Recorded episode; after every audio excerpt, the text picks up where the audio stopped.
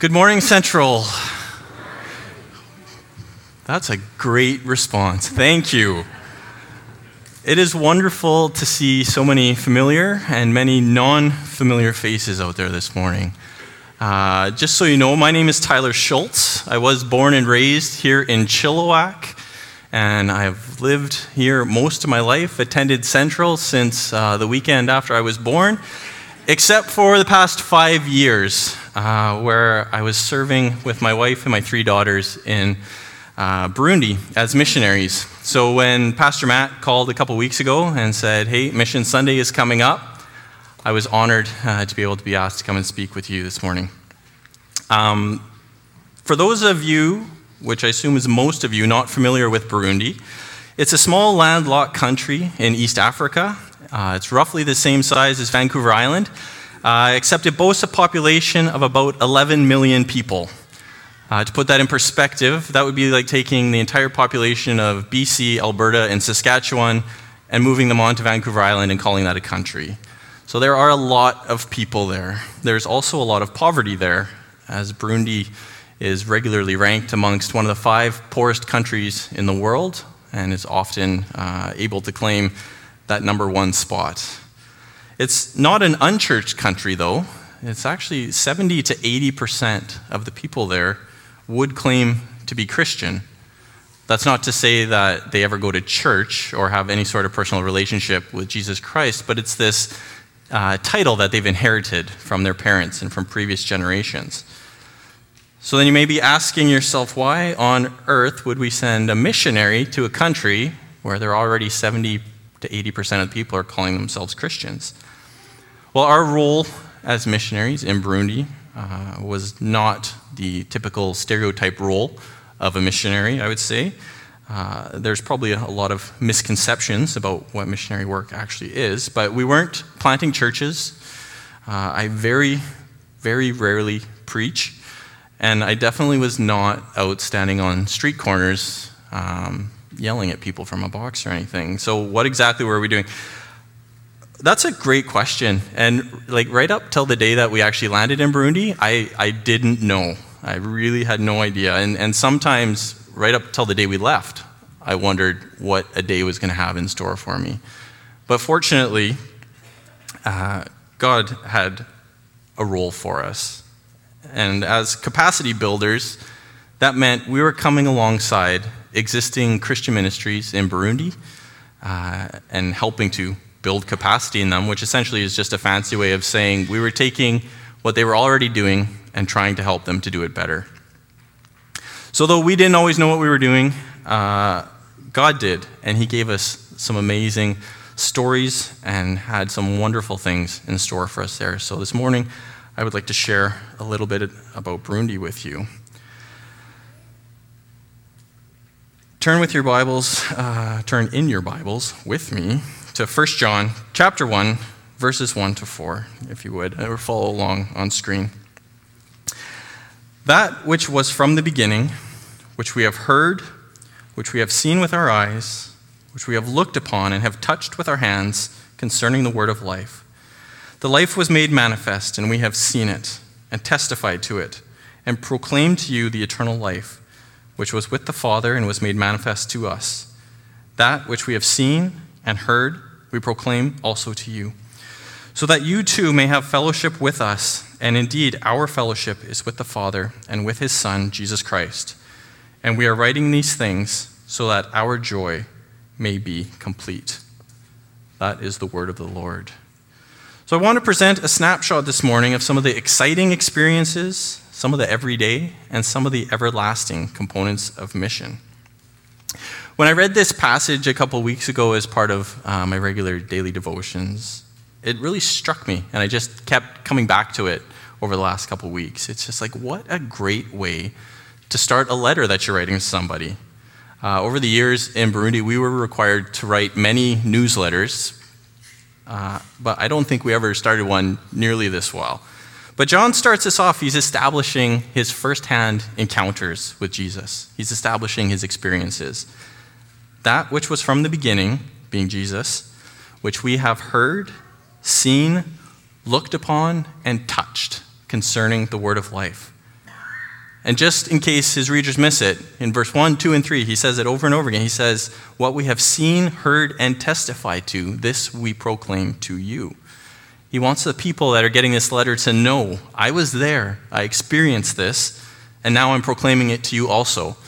So that's what I'm doing this morning. I was in Burundi, I saw amazing things. I'd like to proclaim them to you. But before I get into that, I actually want to talk about the book of Acts a little bit first. If you've read the book of Acts, you know that it's a truly awe inspiring book. If you haven't read it, please do. It's the original missionary handbook detailing the amazing things God was doing to establish his early church. And it talks about uh, Paul going out on these missionary journeys. But much of the book of Acts actually seems beyond belief you know, we went there and we healed this person, or, you know, we went here and planted this church, or we went there and we got beat up and thrown in prison, but then God did amazing things and opened the doors for us, but we decided not to leave, and then the jailer and his whole family came to faith, and it was amazing. These are exciting experiences. These are amazing things. But if you're like me, after you read over that a couple of times, it becomes easy to, to sort of gloss over the, the importance of these amazing things. It becomes easy to say, oh, that was great, but that was then. It's, you know, we don't see stuff like that anymore. It doesn't happen. Well, last August, I was really excited, and I don't get very excited often, but I was excited. I was going to take part in a nationwide uh, outreach campaign. And in Burundi, nationwide, because it's so small, it's actually possible. Uh, but one of our partners, Harvest Initiatives, organized over 600 Burundian young adults who are just on fire for Jesus to go out into the countryside and proclaim the gospel message to their fellow countrymen who hadn't heard it before. And so I was excited because I thought I was going to get to be a part of this. But as a, as a Mzungu, which is the, the term used in Burundi for foreigners, wanting to do outreach in rural Burundi, but being quite not Burundian, is actually there was a discussion amongst the leadership of this outreach. And they came to me and they said, um, You know, you're actually going to be more of a distraction than a help if you come and join one of our teams on the ground.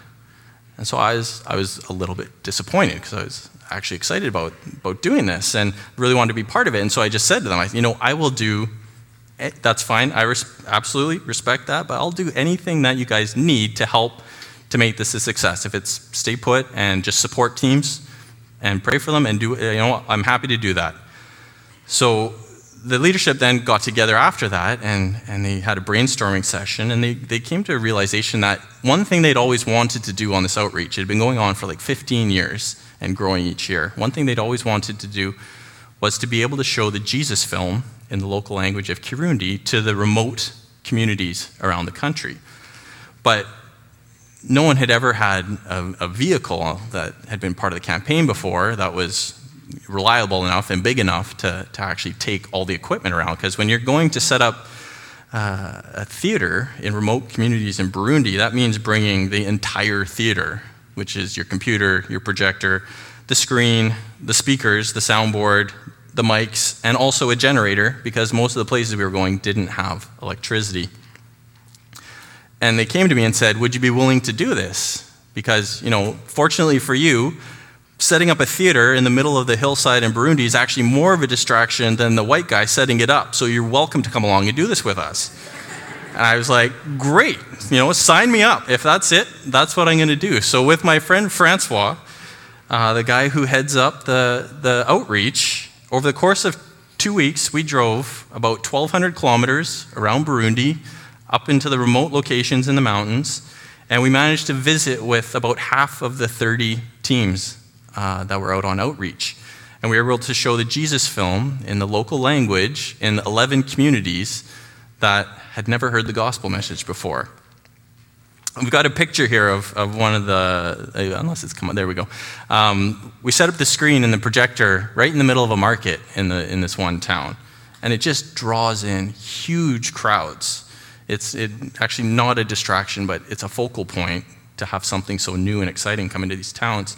And we would show the Jesus film, and we would pause it at the crucial moments, and Francois would take his microphone and actually explain to the crowds, you know, what's going on here and what, what it's all about. And at the end of, of showing the film. Then we would invite the local pastor to come and give him the microphone, and he would do an invitation uh, to people who had been watching it. And in some of these communities, like dozens, and in some hundreds of people were coming to faith and getting connected into their local churches. And it was just, it was unbelievable, actually. It was like being in, in the book of Acts. In verse 247, it says, And the Lord added to their number daily those who were being saved, simply because we were able to present the, the Jesus film to them. There was just so many people coming to know Jesus. And it was exciting, but that outreach also taught me a whole lot more about what God is doing in the world today. In one of the, the communities we visited, there was a woman in the hills where a team of harvesters was, was the, we call the, the young people the harvesters. Um, they visited this woman, and she hadn't been able to walk in three years. She had to either drag herself around or get carried everywhere she wanted to go for three years. And the team visited her in her house and spent some time talking with her and said, You know, is there anything we can do for you? And she said, I want to be healed. I just want to walk again. And the team that was in, in her house with her, they, they prayed for her and they prayed for healing. And in that moment, nothing happened. And so they finished their visit together and, and then they left and went on to the next place. Well, it was the next day that Francois and I went into this community and joined up with this team. And they were just about to go out into the hills again to meet uh, with the people they had talked to yesterday. So we went along with them. And we got to this lady's house and knocked on the door, and there was no answer. And so one of the guys on the team called out to her. We just, you know, we just want to talk again, but there was still no answer. And to, to let you know a little bit, you know, I'm, a, I'm, I'm being a missionary. I'm surrounded by these Burundi missionaries. You'd think that we would be a little bit smarter than we were, but we're not sometimes.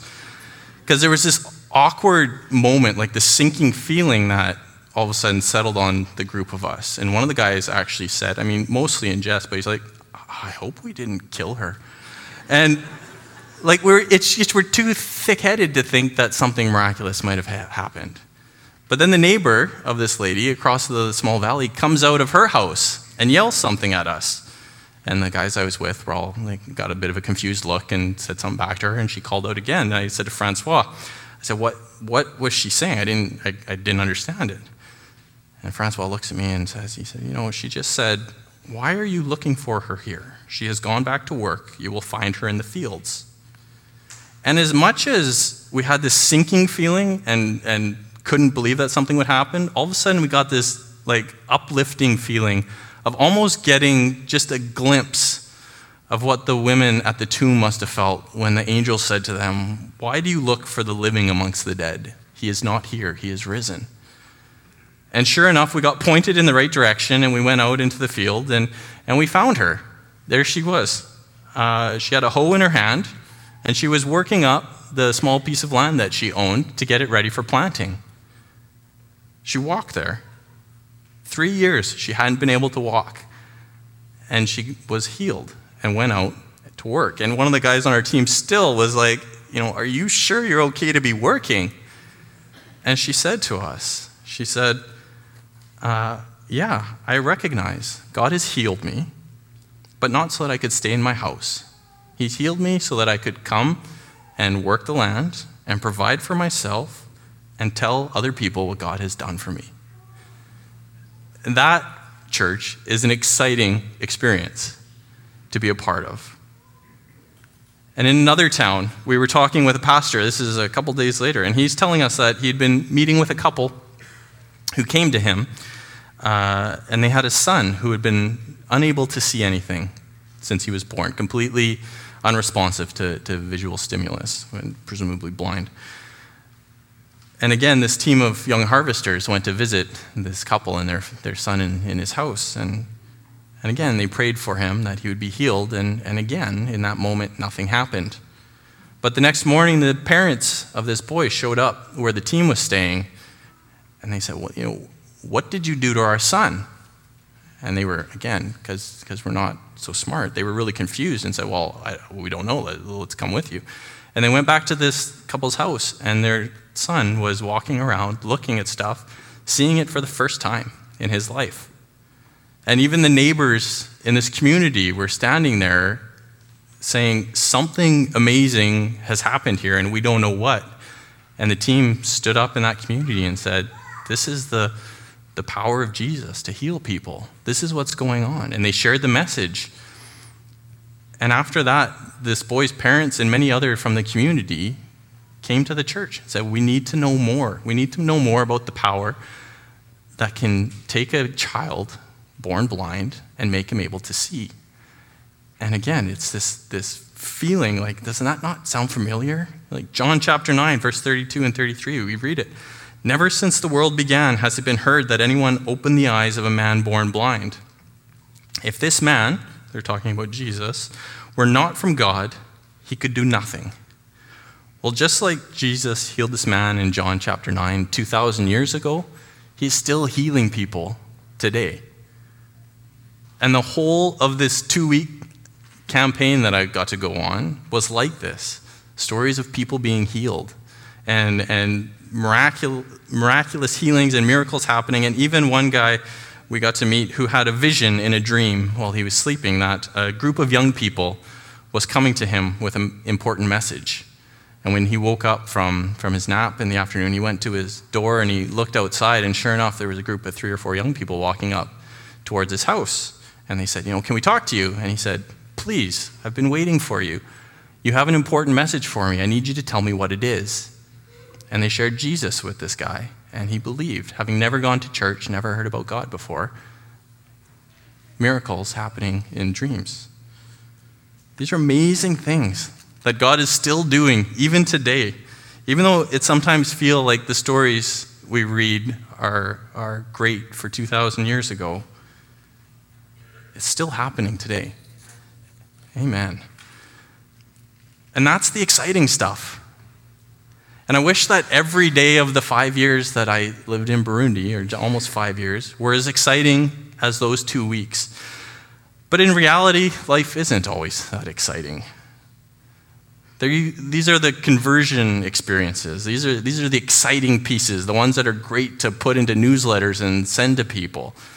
But the everyday part of mission, just like in the book of Acts, is not always full of amazing stories that are, are worthy of being put into to writing, right? Even in, in the book of Acts, we've got chapter uh, 19, verse 8 to 10.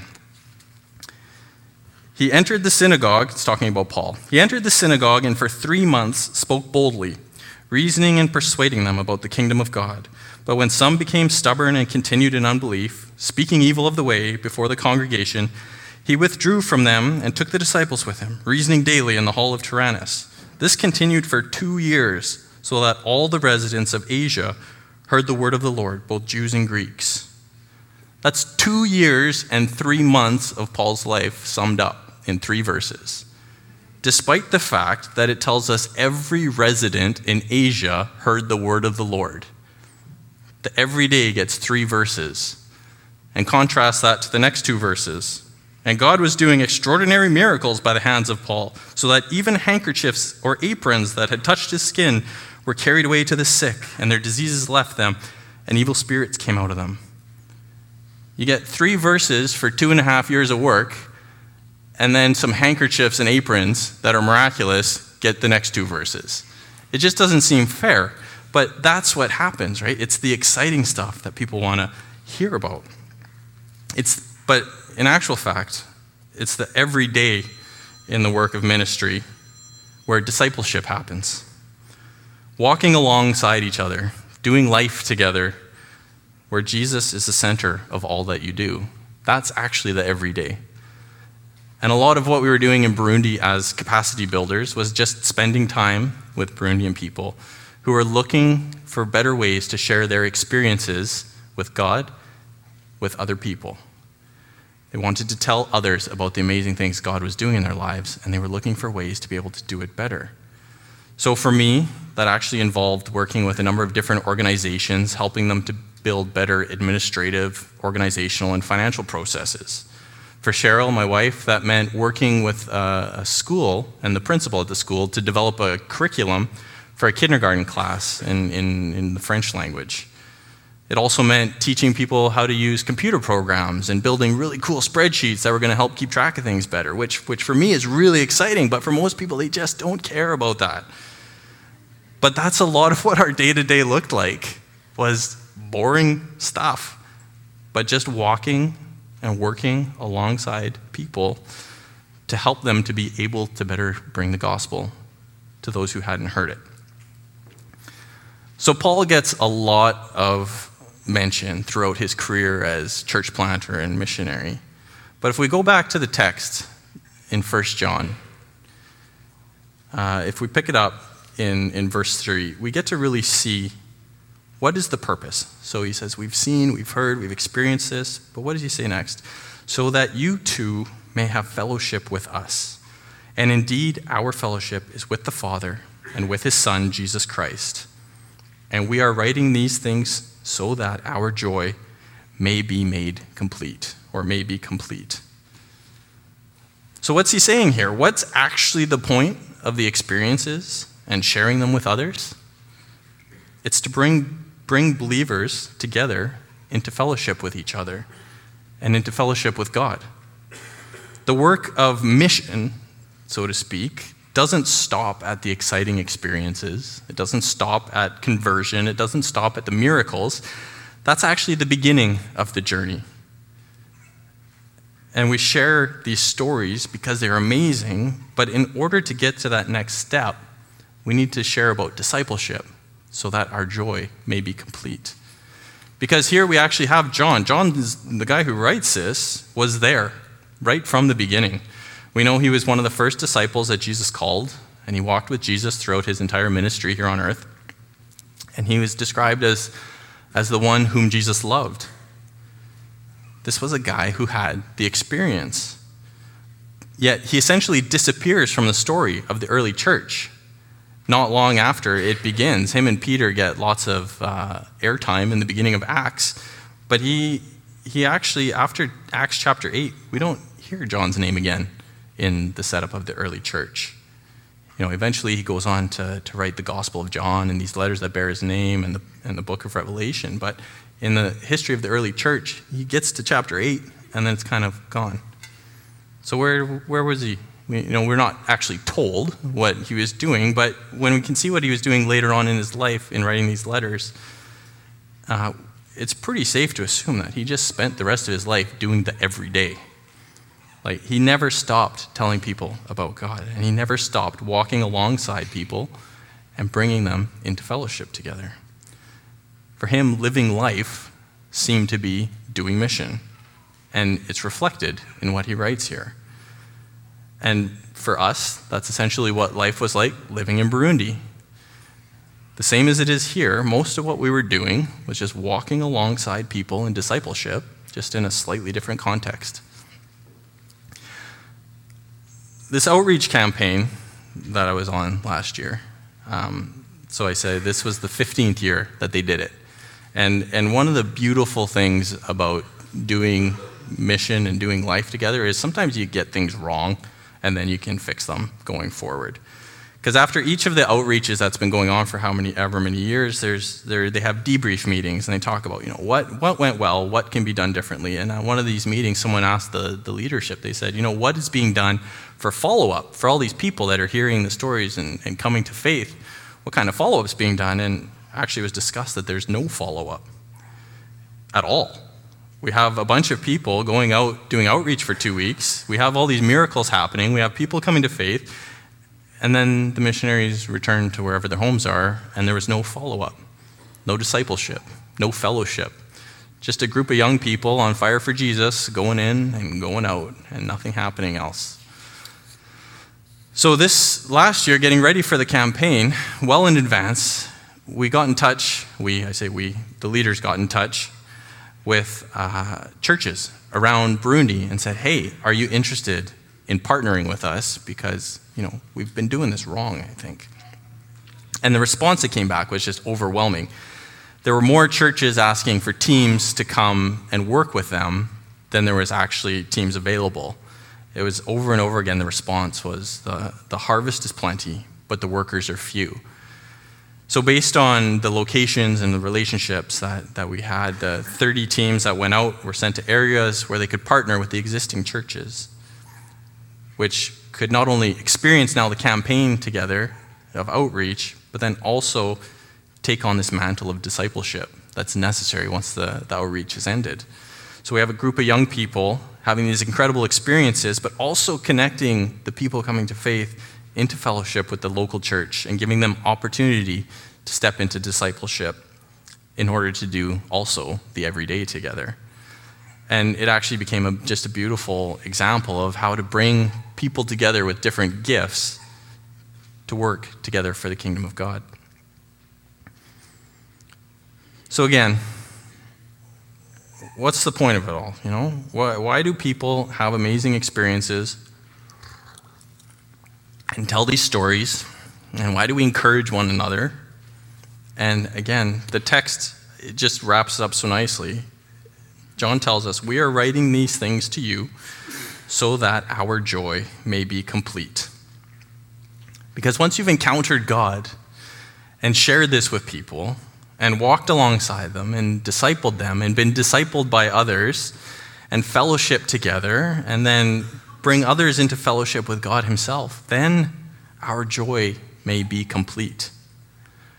Here at Central, we just finished a 12 week sermon series through the summer about joy.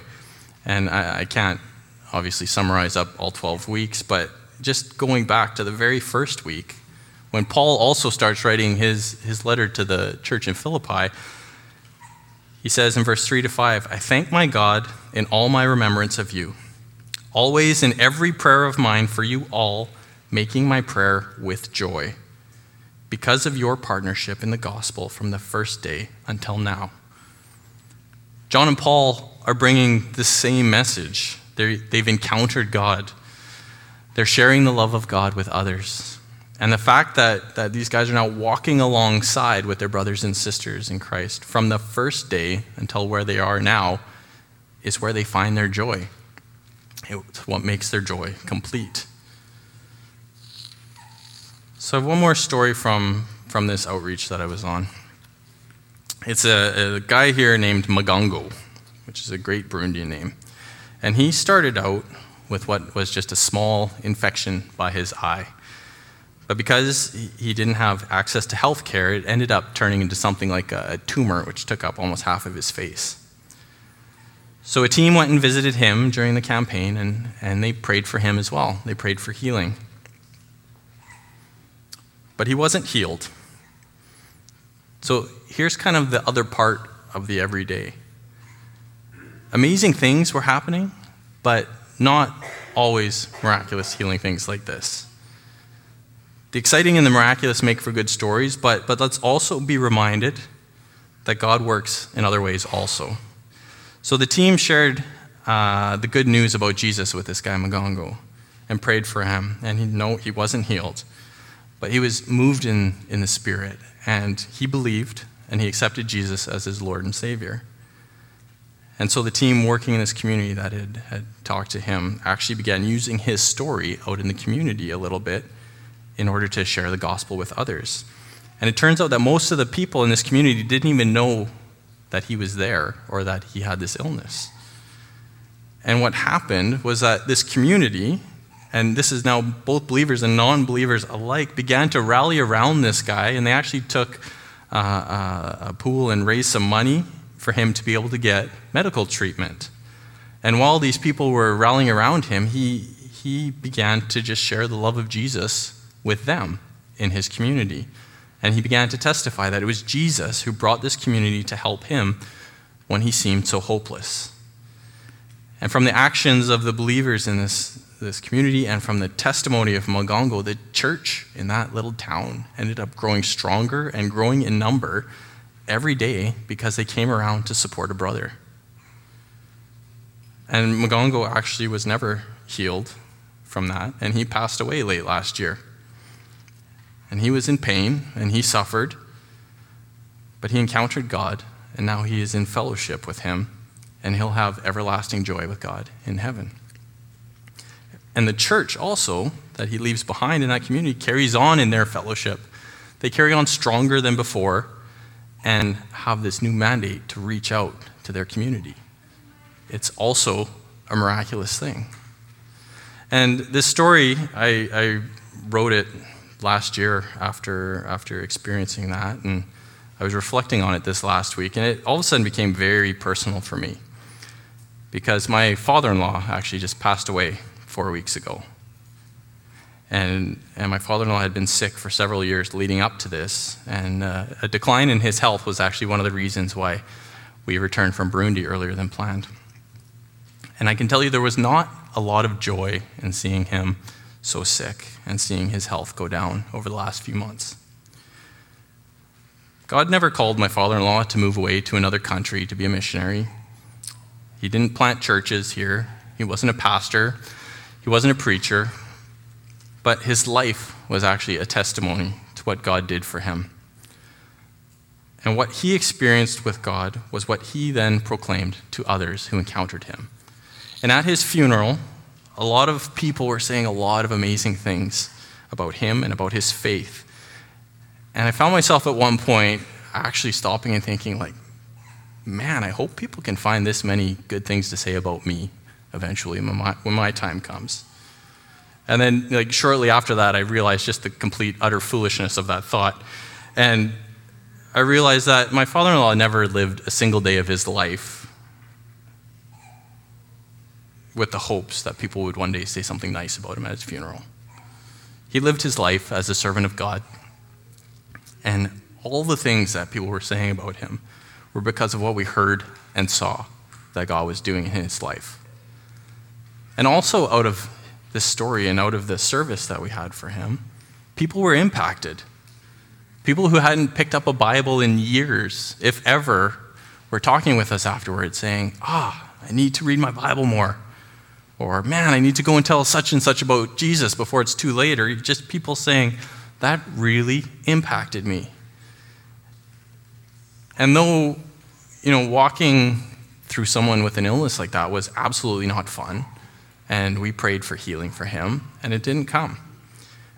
But I have to ask myself, you know, is my joy being made more complete knowing that his life was a proclamation of Jesus to the world?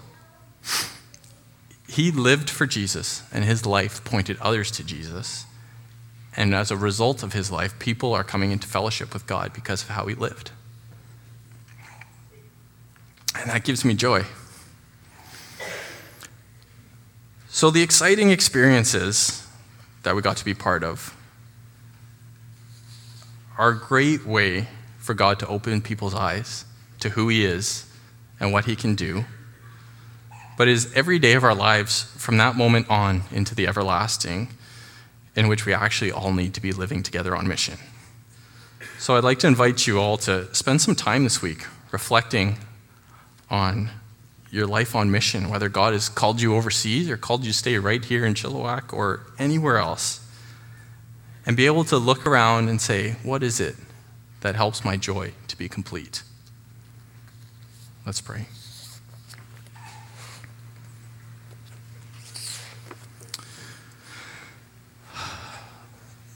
Lord, we thank you. We thank you that you um, have called us into fellowship with you and into fellowship with one another.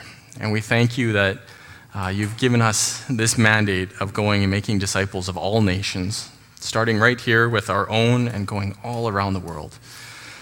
God, that you would give us each such a clear uh, direction in what you would have us do for your kingdom daily, how we can share about you, Lord, and that you would give us the heart to do so.